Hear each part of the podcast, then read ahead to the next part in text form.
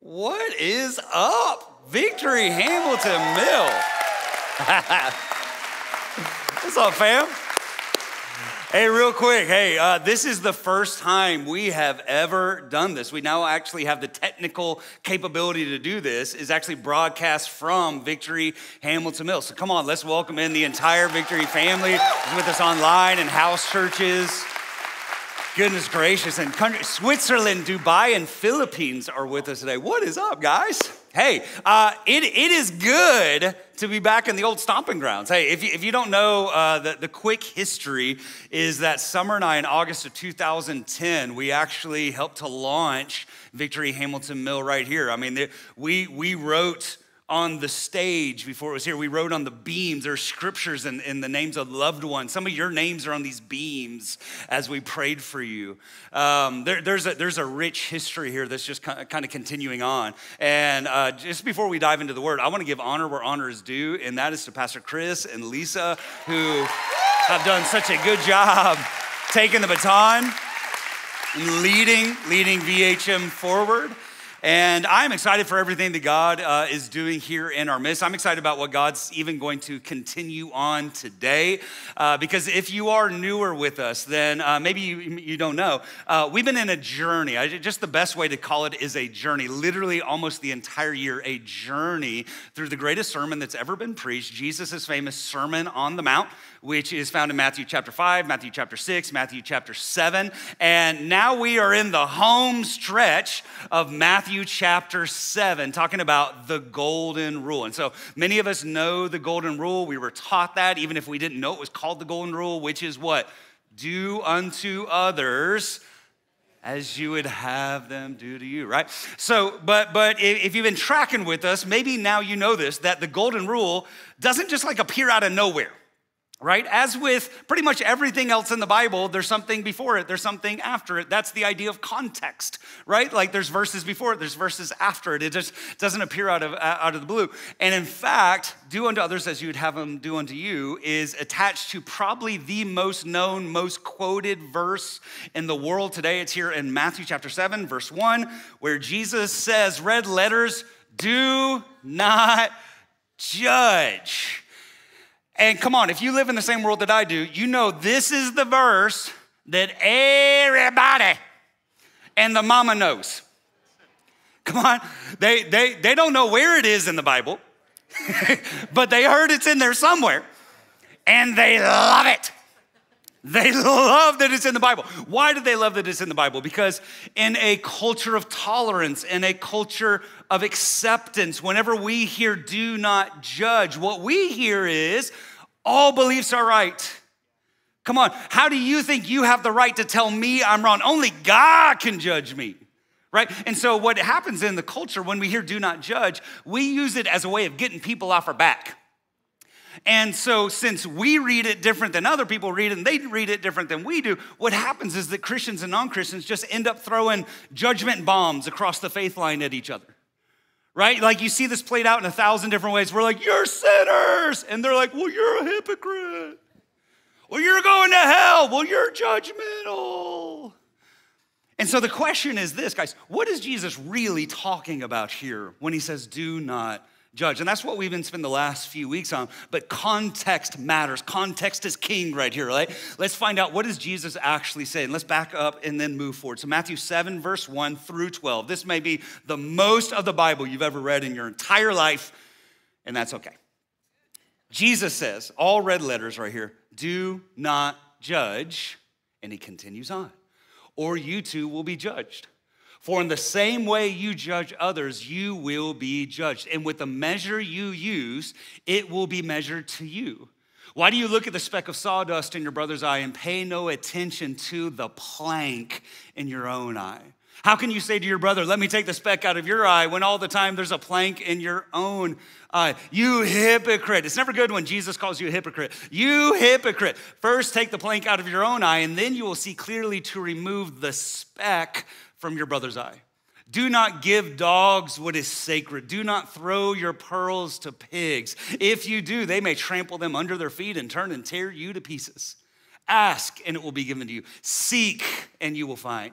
Knock, and the door will be open to you. For everyone who asks receives, the one who seeks finds, and to the one who knocks, the door will be open. Which of you, if your son asks for bread, will give him a stone? Or if he asks for a fish, will give him a snake?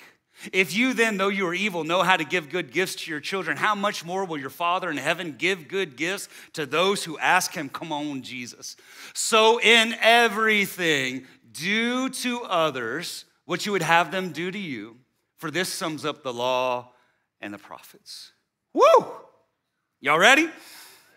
All right, so here's the deal. On first reading, if you're anything like me, those verses seem disconnected. It seems like a mishmash. It seems like somebody just threw a bunch of the things that Jesus said up on the screen. But actually, as we start looking through there, we see that it's actually all connected. How somehow judgment and, and, and not giving pearls to pigs and, and the tremendous blessings of God all come together with this statement do unto others as you would have them do unto you. It's actually all connected. And if you were paying attention right there, Jesus does not say, do not judge, stop. He says, the way you judge is how you'll be judged in return. So, in other words, if you're gonna start judging, you better do it right. Come on, let's just put it into, to, into the golden rule judge others as you would wanna be judged. Right? And so last week, if you were with us, we actually kind of dove headfirst into this reality of judging other Christians. Y'all, y'all your, your toes good? Your toes good after last week? Right? You know, Pastor Darius, when he started preaching, he said, curl up your toes because I'm about to step on all of them right? Like, they, like last week. Here's the deal. Here's what we know. We, we talked about Christians judging other Christians that actually we're called to do that. John 7 24. Jesus says, Don't judge according to appearance, judge with righteous judgment. So it's actually our job to call other Christ followers out of sin and upward into Christ likeness.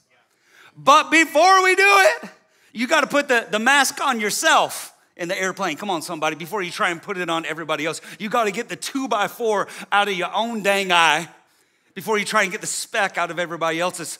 Put away your magnifying glass first and then hold up a mirror, right? Check out yourself. What is, what is God telling me to purify in myself first, right?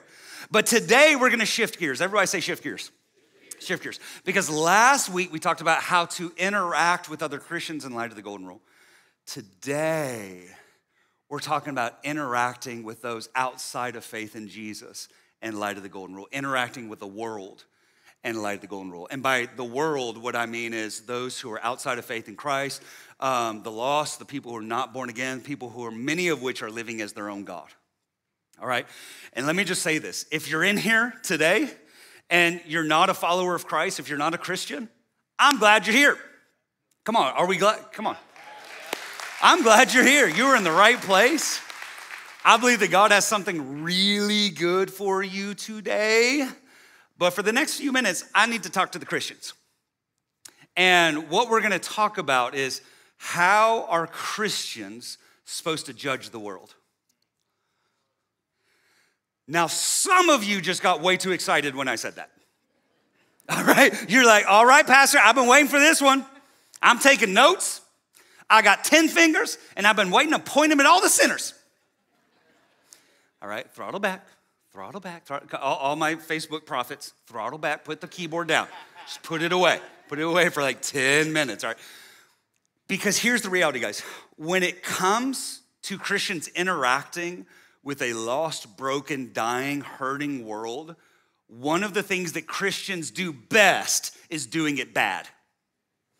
It's one of the things we do best is doing it wrong, right? So most Christians, I would just say it like this, are on one of two ends of the spectrum. Either we're condemners or we're compromisers. We're condemners or we're condoners. I can say it like that. Because here's what happens, guys. Here's what happens. I've seen it a billion times. Most Christians have the heart to reach people, right, who are outside of faith in Jesus until they sin. And then you're like, oh, no, you didn't defile the word of the living God right? And then we start fights, and then we picket, and then we boycott, and then we're all known by what we're against and never by what we're for. And we hold up signs. Come on, I know we don't do it, but there are others who do it. We hold up signs that saying God hates the gays. And then we put our signs down, go to Chick fil A, and ask God to bless our sandwich in Jesus' name.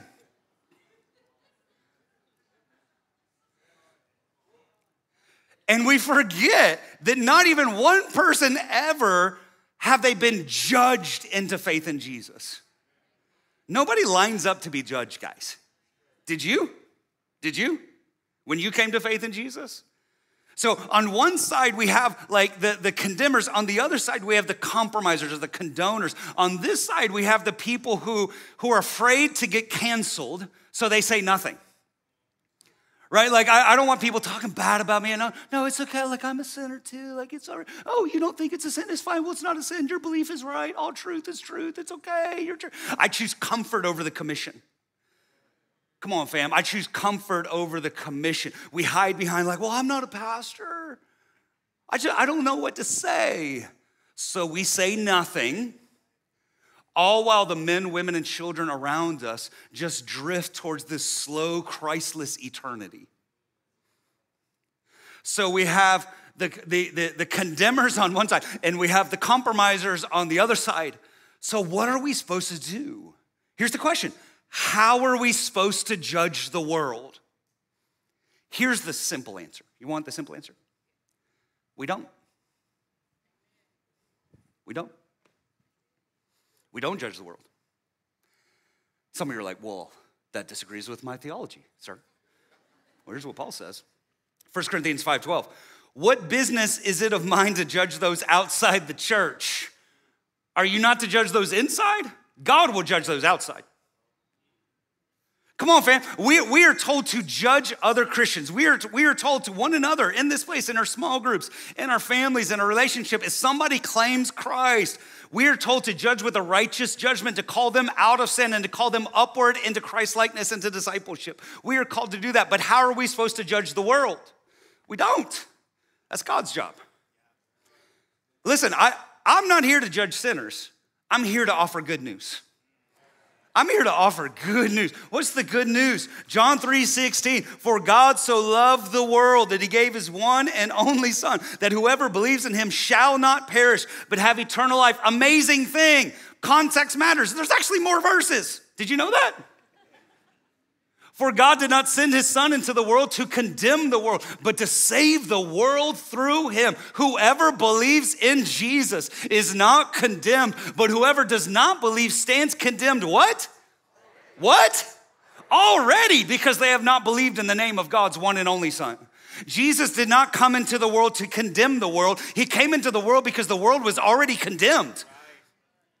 God did not send His Son to condemn the world, He came because we were already lost. We were already dead in our sins and our transgressions and our trespasses. We were lost. We were enemies of the sovereign God. We were lost. And since Jesus didn't come into the world to condemn it, I'm not here to condemn it either. Come on, family. Tonight, tonight is Yom Kippur. It's the day of atonement. It's the day on the Jewish calendar that, in essence, God prescribed as the day to forgive and cover over the sins of the nation. So on Yom Kippur, here's what would happen the, the high priest would sacrifice a goat on behalf of the sins of the people. Then he would take a second goat, lay his hands on its head, and proclaim and place the sins of the nation, and then send it out into the wilderness as a scapegoat. And so, what would happen on the Day of Atonement, they're, what they're doing is they're acknowledging the covering over of our sins and then the separating of our sins from us. So, guys, in Christ, we have the fulfillment of Yom Kippur. Uh, in Christ, we have the fulfillment, not just the covering over of our sins, but the actual death of our sins. Our sins are dead to us and we are dead to them. And not only that, because of the cross and because of the empty tomb, those dead sins were then placed on Christ and separated from us. You don't just have dead sins living on you. No, they were nailed into the hands and the feet of Jesus and separated from you as far as the east is from the west. And now we stand before God as clean and holy and righteous. And now it's our job to offer that to the world. We are not in the judging and condemning business because we were already condemned too. We're in the good news and the rescuing business. How much would it change your perspective on life if we actually thought, man, I'm not here to judge the world, I'm here to be a part of the rescue plan for the world? And guys, we've got, and I say we, meaning individuals, but also the capital C church, also victory. We've got to get back on mission. We've got to remember why we're here. We are not here just to be saved and to live a nice life until we go to heaven one day. No, the, eh, let me just say this the only reason you're even still around, listen, to be absent from the body is to be present with the Lord. You could die tomorrow and you're, you're, you're better. You die tomorrow, you're better. Okay? But you die tomorrow, the world is worse. Because your neighbor needs you, your family needs you, your friends need you. They need the gospel of life. They need the gospel of truth that you carry. Wherever you set your foot, the kingdom of heaven has come. Listen, they need you to be salt and light everywhere you go. It is not our job to judge our neighbor, it's our job to love our neighbor in the name of Jesus. And here's the idea, guys. It, today, if God is calling us to live by the golden rule, right? Do unto others as you'd have them do unto you. If I was lost, come on, y'all remember? You remember what it was like? If I was empty, if I was lonely, if I was dead in my soul, if I was headed to hell at warp speed, the most kind and loving thing that a Christian could do for me is to share the good news of Jesus Christ. Crucified, dead, buried, resurrected, coming back. Share it with me. Share it with me. Share it with me. Love me, truth me into the kingdom. So the question is, how do we do that? Right? So in a world that screams, do not judge me. how do you have the right to judge to judge me? How do you have the right to tell me I'm doing wrong? What is in that world, what does Jesus say about loving lost people to a loving God? What does he have to say about it? Here's the first thing. Here's the, here's the, the, the truth, guys is that not everyone will receive our message. Not everyone will receive our message. In the, in the, in the telling, in the sharing, in the showing of the gospel, right here, Jesus pauses to remind us that not everybody is going to accept the message. Now, here's the deal why, why do we need to put that out there? Why? Okay. Absorb it into your life now so you won't get discouraged and give up then. Sometimes we need to hear things before we're in the moment. Right? When somebody passes away, you don't want to hear like, well, God works everything together for the good. Yeah, will smack your face right now. No, tell me that before a loved one dies. Okay, so before you get in the trenches, you need to know that not everybody's gonna accept the message. All right, and here's how Jesus says it Matthew 7 6. He says, Do not give dogs what is sacred. Wow, that's hard. Do not throw your pearls to pigs. If you do, they may trample them under their feet and turn and tear you to pieces. So here, here's the thought. Okay, I know it's, it's hard, like thousands of miles and thousands of years separated to understand this. Uh, but dogs in Jesus' time were not like dogs we have today. All right, they were not like these cute little cuddly fat lick machines. You know what I'm saying? Like, Summer and I have two wiener dogs. Um, and the only time we have not had two wiener dogs was when we had three wiener dogs. All right? Yeah, I'll, I'll, give you my main card at the door. It's fine. Um, but dogs in Jesus' time roamed in packs, like the streets, like eight people ravaged, terrorized towns, like that sort of packs of wild dogs. And then what about pigs? Pigs were literally the most filthy, disgusting, just worst thing to a Jew. Right? And actually, the, the type of, of pig that was in Palestine was derived from the wild boar, which would also turn and tear you to pieces. Like these things, these things could actually kill you as well. And so what he does, Jesus sketches this, this picture, right? Uh, of a man with a, a bag of pearls. And I'm not talking about like Target. You know I'm talking about? Like my son bought like a $5 strain of pearls because Joc Pederson from the Braves and all that sort of stuff. Like I'm not talking about that type of pearl. I'm talking about like real deal, precious treasure. And Jesus sketches this, this, this picture of the man who walks up to a pack of vicious dogs and filthy swine and they stand there and they stare at him and they're foaming at the mouth and they're, they're famished. They're looking for something to eat. They're fighting among themselves. And the man just goes, Here you go. And he throws some pearls out to them. And they think it's food. And so they dive at it and they're, ah, they're biting each other. They're biting the pearls. And as soon as it gets inside their mouth, they're like, Wait a second. That's not food. That doesn't even taste good. And they spit it out and then they look at the man who just gave it to them and they maul him. And Jesus says, if you're not careful, that'll be you. When you just throw the gospel out there, we'll sprinkle out this good, holy, divine truth to people who are hostile, to people who are angry, to people who don't want it. So when they taste it, they attack the one who gave it to them. Because here's the thought, guys. Here, I know, listen, this is, this is me. This gets me in trouble sometimes. It's more beautiful than it is bad. But Jesus gives a warning here, okay? Some of us are just so trusting. Some of us are just so naive that Jesus says, hey, love your neighbors, you love yourself, hey, you love your enemy, don't be judgmental. That we're just like, hey, guys, here you go. You want some of the good news? He says, if you're not careful, give a little bit of pause Think about who you're interacting with because different people require different methods. Why? Because there are people, let's say it like this, that are hostile to the gospel.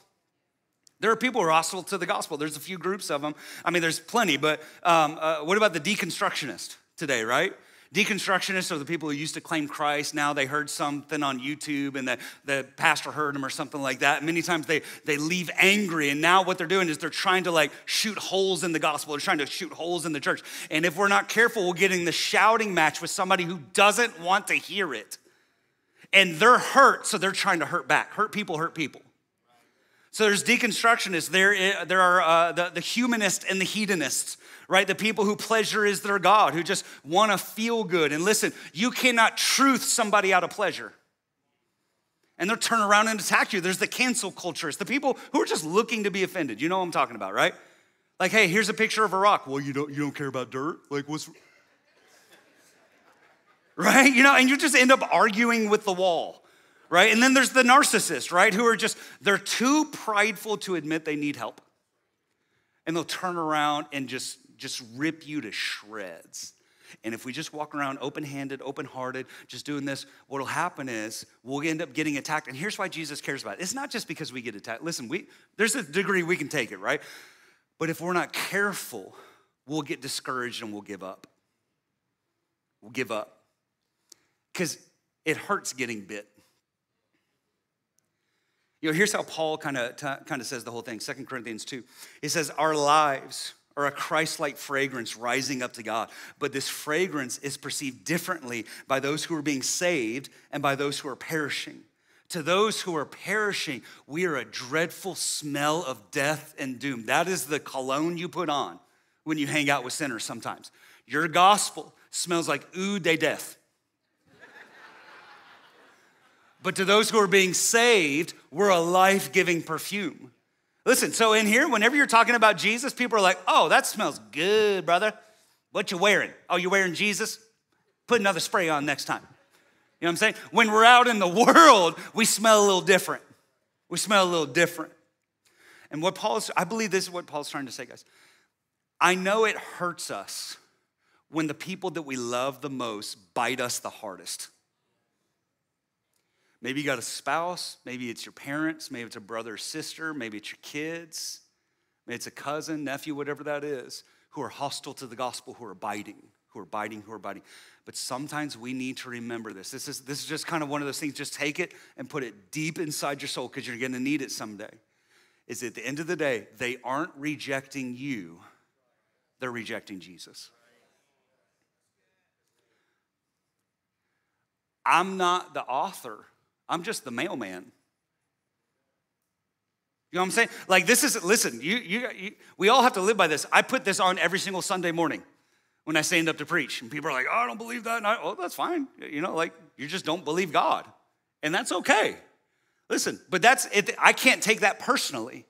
Listen, the cologne that I wear is Jesus. The cologne you wear is Jesus. The perfume you wear is Jesus. And it smells different to different people. And so don't take it personally. Listen, there are countless people who rejected the message of Jesus. Does that mean that Jesus was a bad teacher?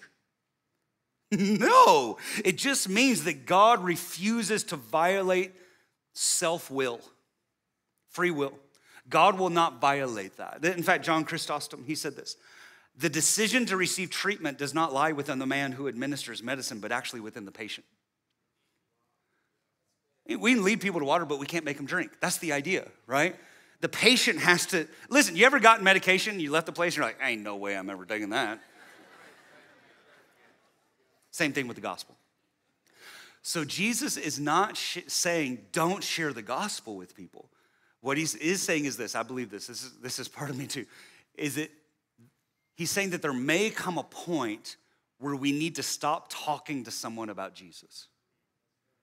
Don't give up on them. This is why I wore this shirt today. Love never gives up. Love never, just because you're not outright talking to somebody doesn't mean you're not praying for them. Doesn't mean that you're not living a witness in front of them to show them how you do it differently than they do and how your way works and their way is broken right? Your way leads to life, their way leads to death. And I'm not gonna show you that with my words in the season because you've been biting a whole lot, but I'm gonna live it out in front of you. And sometimes, fam, we need, we need to be quiet so that person can hear from somebody else. You got any married folks out here? Come on, a few of you. You ever been telling your spouse something for like a year? And then they meet somebody for the first time and they say the same thing. They're like, I've never heard that before. And you're like, what the? What the? What the? Because at some point, it's not getting in anymore. At some point, people just make the decision, I cannot receive from you. And so sometimes God has to send somebody else. But listen, good news is good news. And so sometimes we need to be quiet so somebody else can be loud. And I believe there's also something else in here that, that, that, the Lord is saying. He's saying, why do we spend all of our time trying to convert the hardest person? when there are a hundred others who are thirsty, hungry, famished, lonely, empty, dying, seeking, searching for truth all around us. There's something inside, and listen, I, I fall into the same thing. There's something inside us that says, like, oh, that guy's not a Christian. I'm gonna go and confront him. Right? We're like, so I'm gonna, I need to stand outside a UGA football game or something with a megaphone. You're going to burn, going to burn. We think we got, we gotta like Take, tackle the hardest atheist online or like confront that Muslim in our neighborhood or something like that. All the while, your family's right there. Your coworkers are right there. Yet we seek out the hardest person and then get discouraged when they bite us.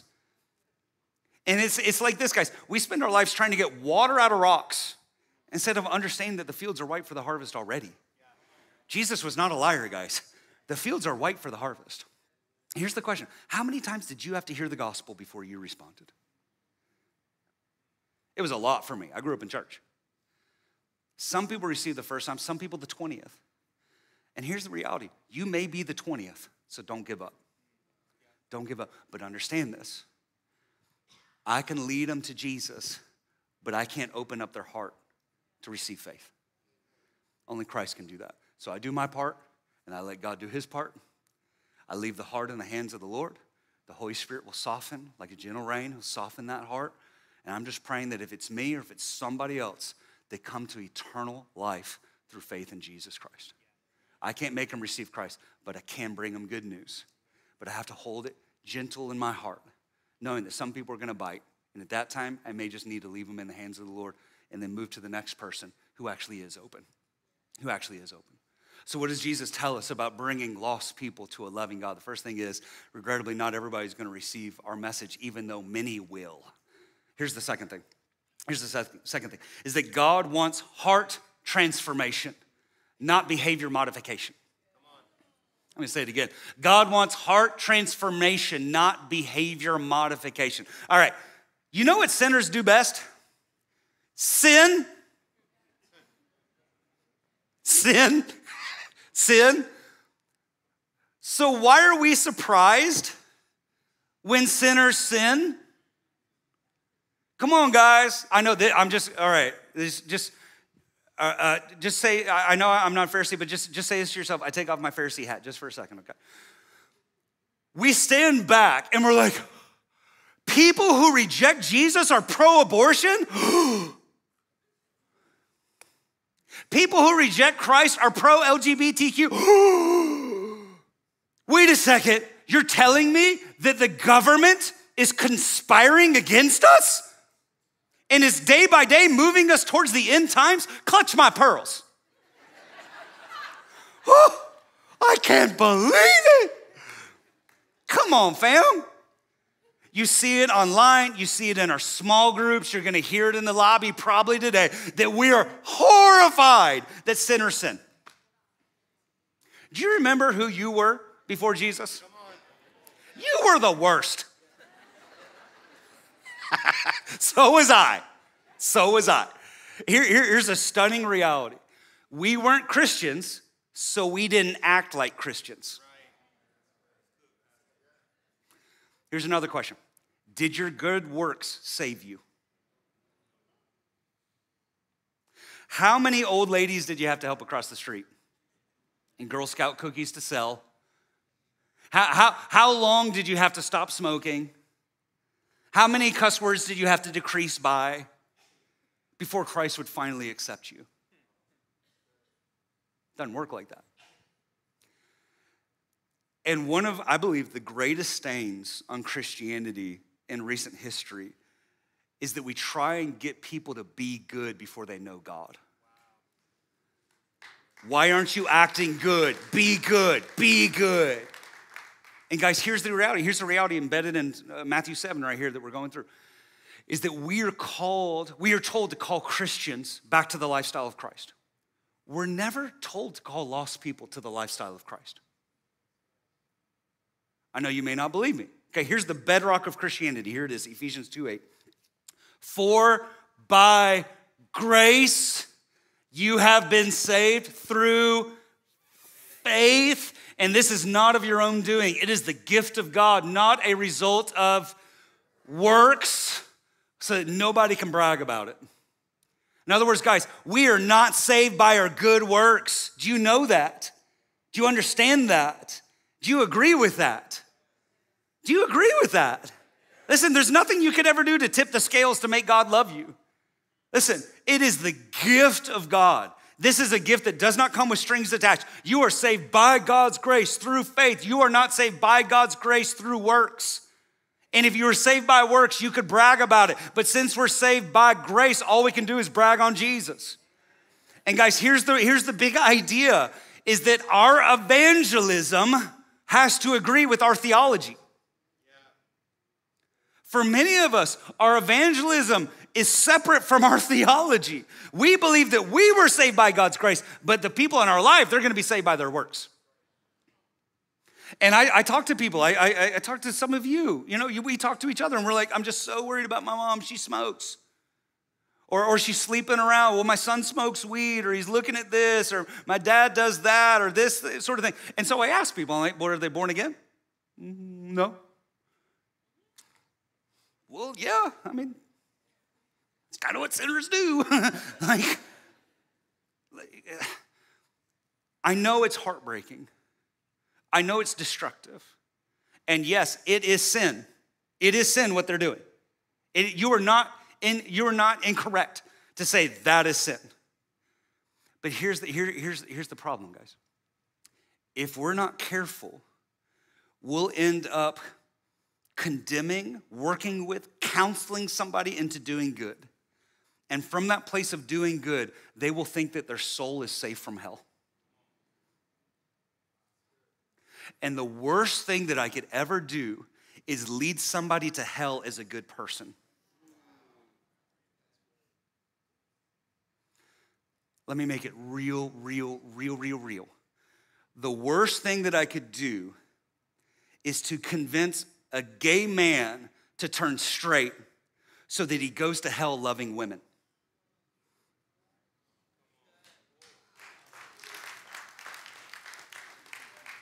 Because guess what?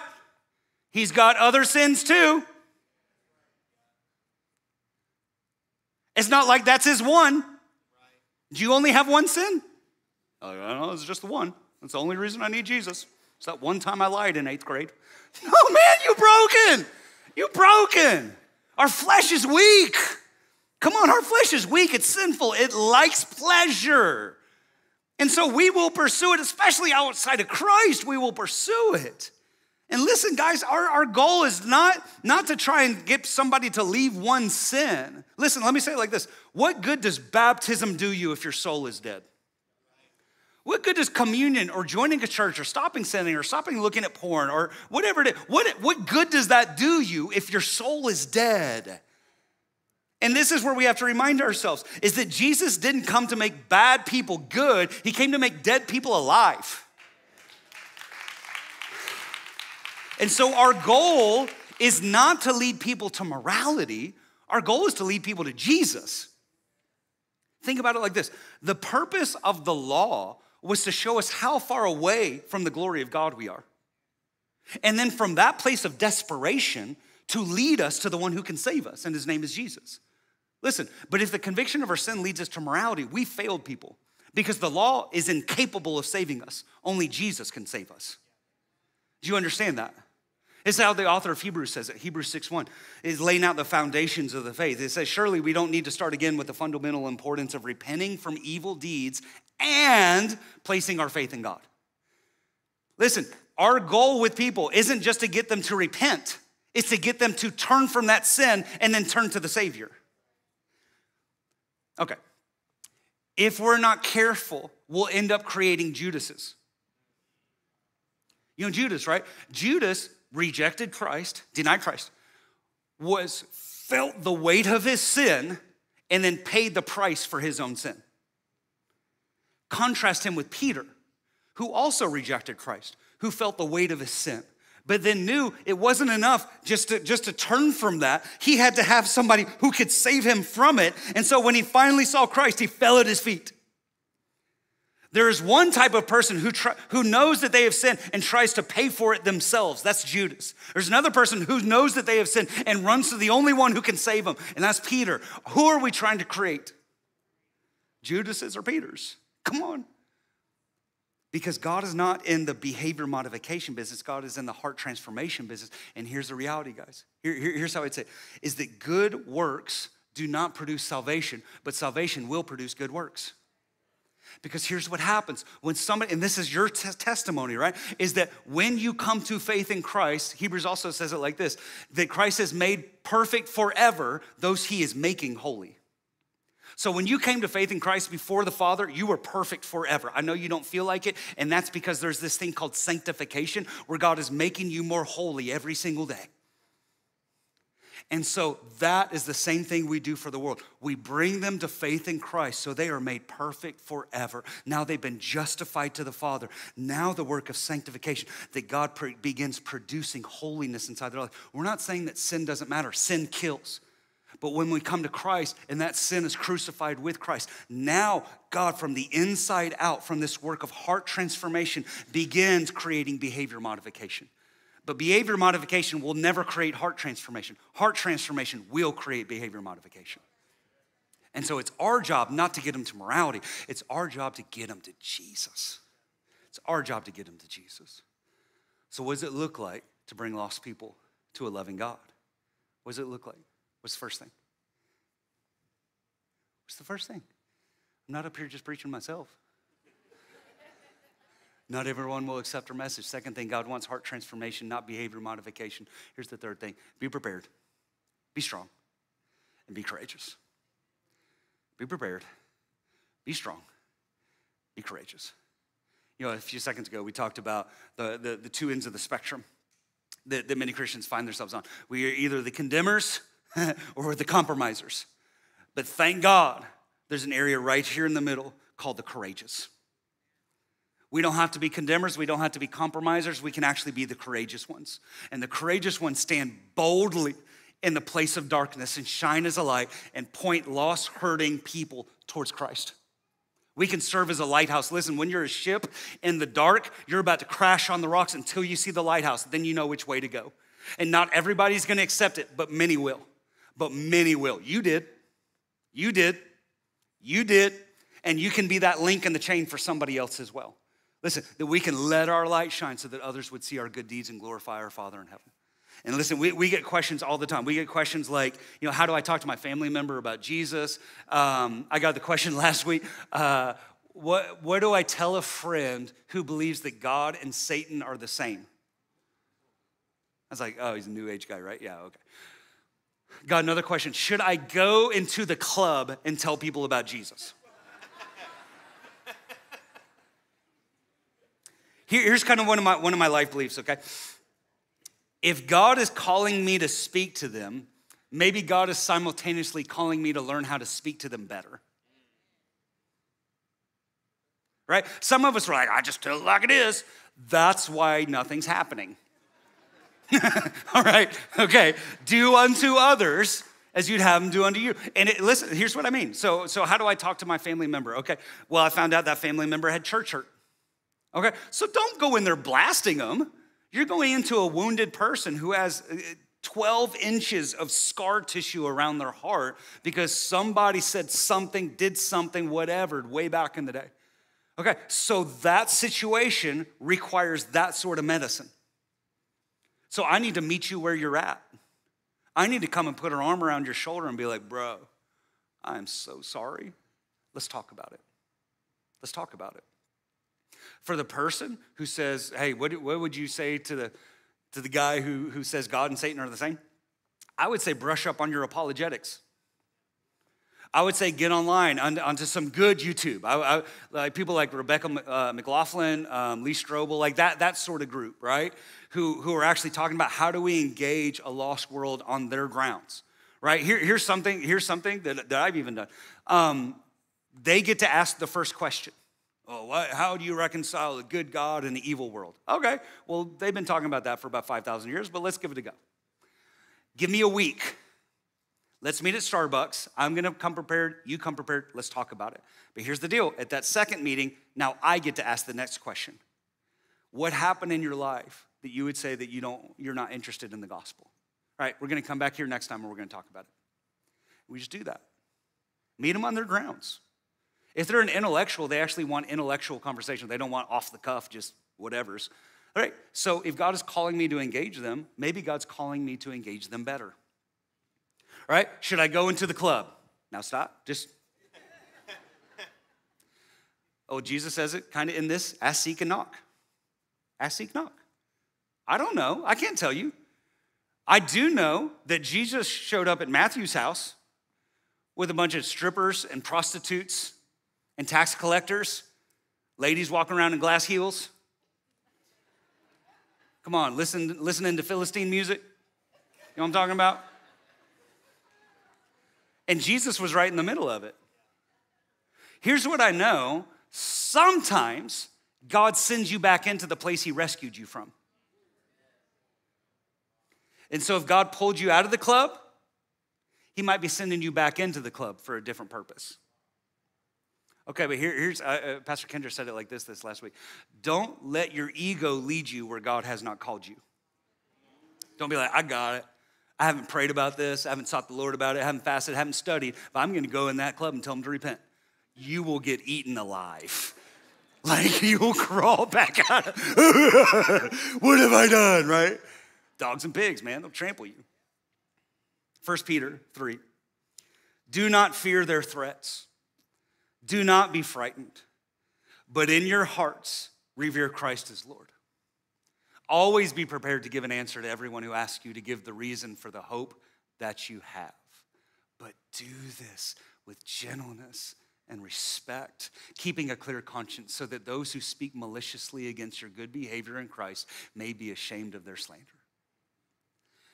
Guys, people need Jesus. And if we have not realized it by now, they're not all going to come in here. So maybe that means we have to take them out there. And I want to challenge you here, okay, to do at least two things on the other side of today. Okay, here's the first thing I want to challenge you on. And I know this is a challenge for some of you, and so some of you are like, I'm just not even gonna do it, okay? I want you to be more involved in social media. Okay? I'm not talking about arguments, I'm not talking about wars, I'm just talking about being a witness. I'm talking about shining your light. We all complain that Twitter and social media is a dark place. And I heard this quote a long time ago and it became part of who I am. Why do we blame the dark for being dark? Maybe we should ask why the light isn't as bright as it should be. The dark will always be dark. Where's the light? And so I'm going to challenge you. I'm going to challenge you. Here, I, there's some low hanging fruit in this area. You know that every single week the church puts out multiple posts. Share it. Share it. Comment on the YouTube thing. comment on the, on the Facebook thing. Comment on the Instagram thing. Be more involved. If you haven't seen it, that means it's not in your algorithm. Go looking for it. Type in Victory Hamilton Mill, Victory ATL, whatever it is. Go looking for it and then share it. Be a part of that. Add your little comment on it. Engage with people below. Don't get in arguments. Some people will bite. That's fine. But just the people who are hungry and searching and seeking, engage them. Engage them.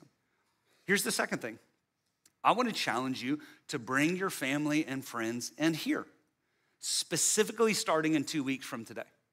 And two weeks from today, we're kind of like in the middle of Matthew 7, which I believe whew, is about the hardest section of scripture in the New Testament because it's Jesus talking about hell, talking about heaven, talking about the fear of the Lord, talking about false prophets, and talking about false disciples.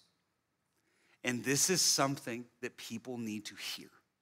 So I want to challenge you, just beginning in two weeks, this place needs people who don't need Jesus. Online, share it. We need people who don't need Jesus tuning in. Yes, will some bite? Absolutely. Will all receive it? No, but many will. But many will. But many will. And I want us to live by this, guys. And I'll close with this. Charles Spurgeon says this If sinners be damned, at least let them leap to hell over our dead bodies. And if they perish, let them perish with their arms wrapped about their knees, imploring them to stay. If hell must be filled, let it be filled in the teeth of our exertions, and let not one go unwarned and unprayed for. Family, if I was lost, if I was empty, if I was hurting, if my soul was a million miles away from God and I was heading to hell at warp speed, the most kind, loving thing that a Christian could do for me is put their arm around my shoulder and share with me the greatest news that's ever hit the world. It's at the death, the burial, the resurrection of the Lord Jesus Christ for the forgiveness and the removal of our sins so we can be at home with the Father once again. Let's do for others what we would have them do for us in Jesus' name. Amen. Amen. Let's bow our heads.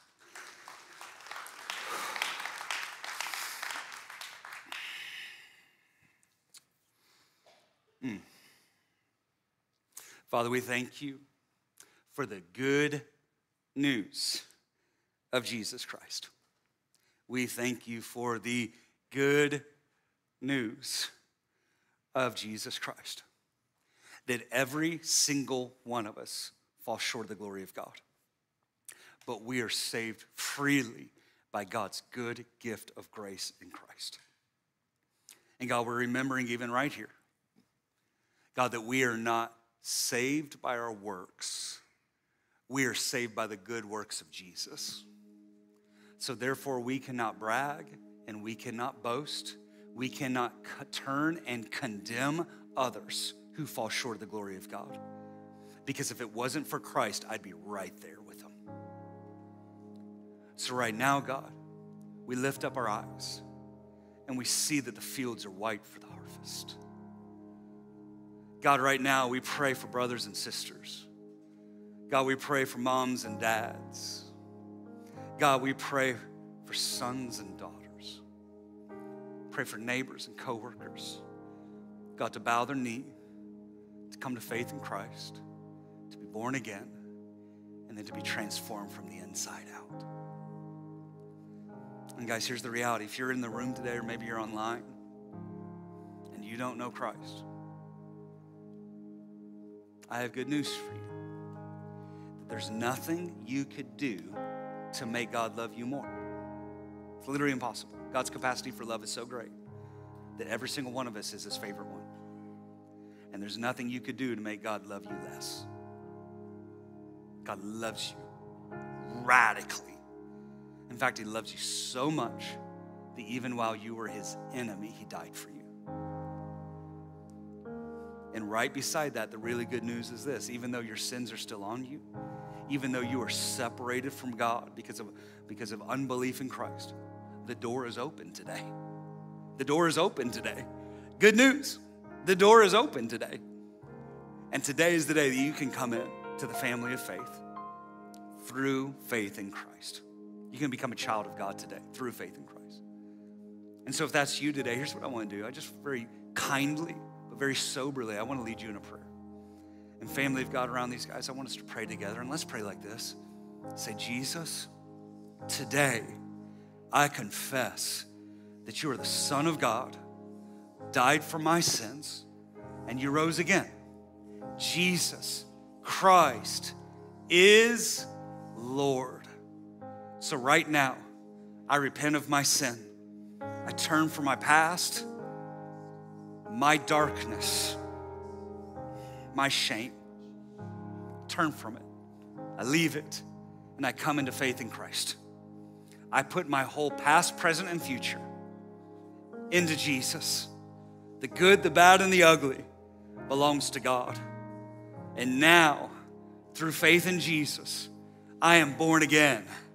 I am new, and I'm a child of God. And I'll live for you, God, all the rest of the days of my life. In Jesus' name.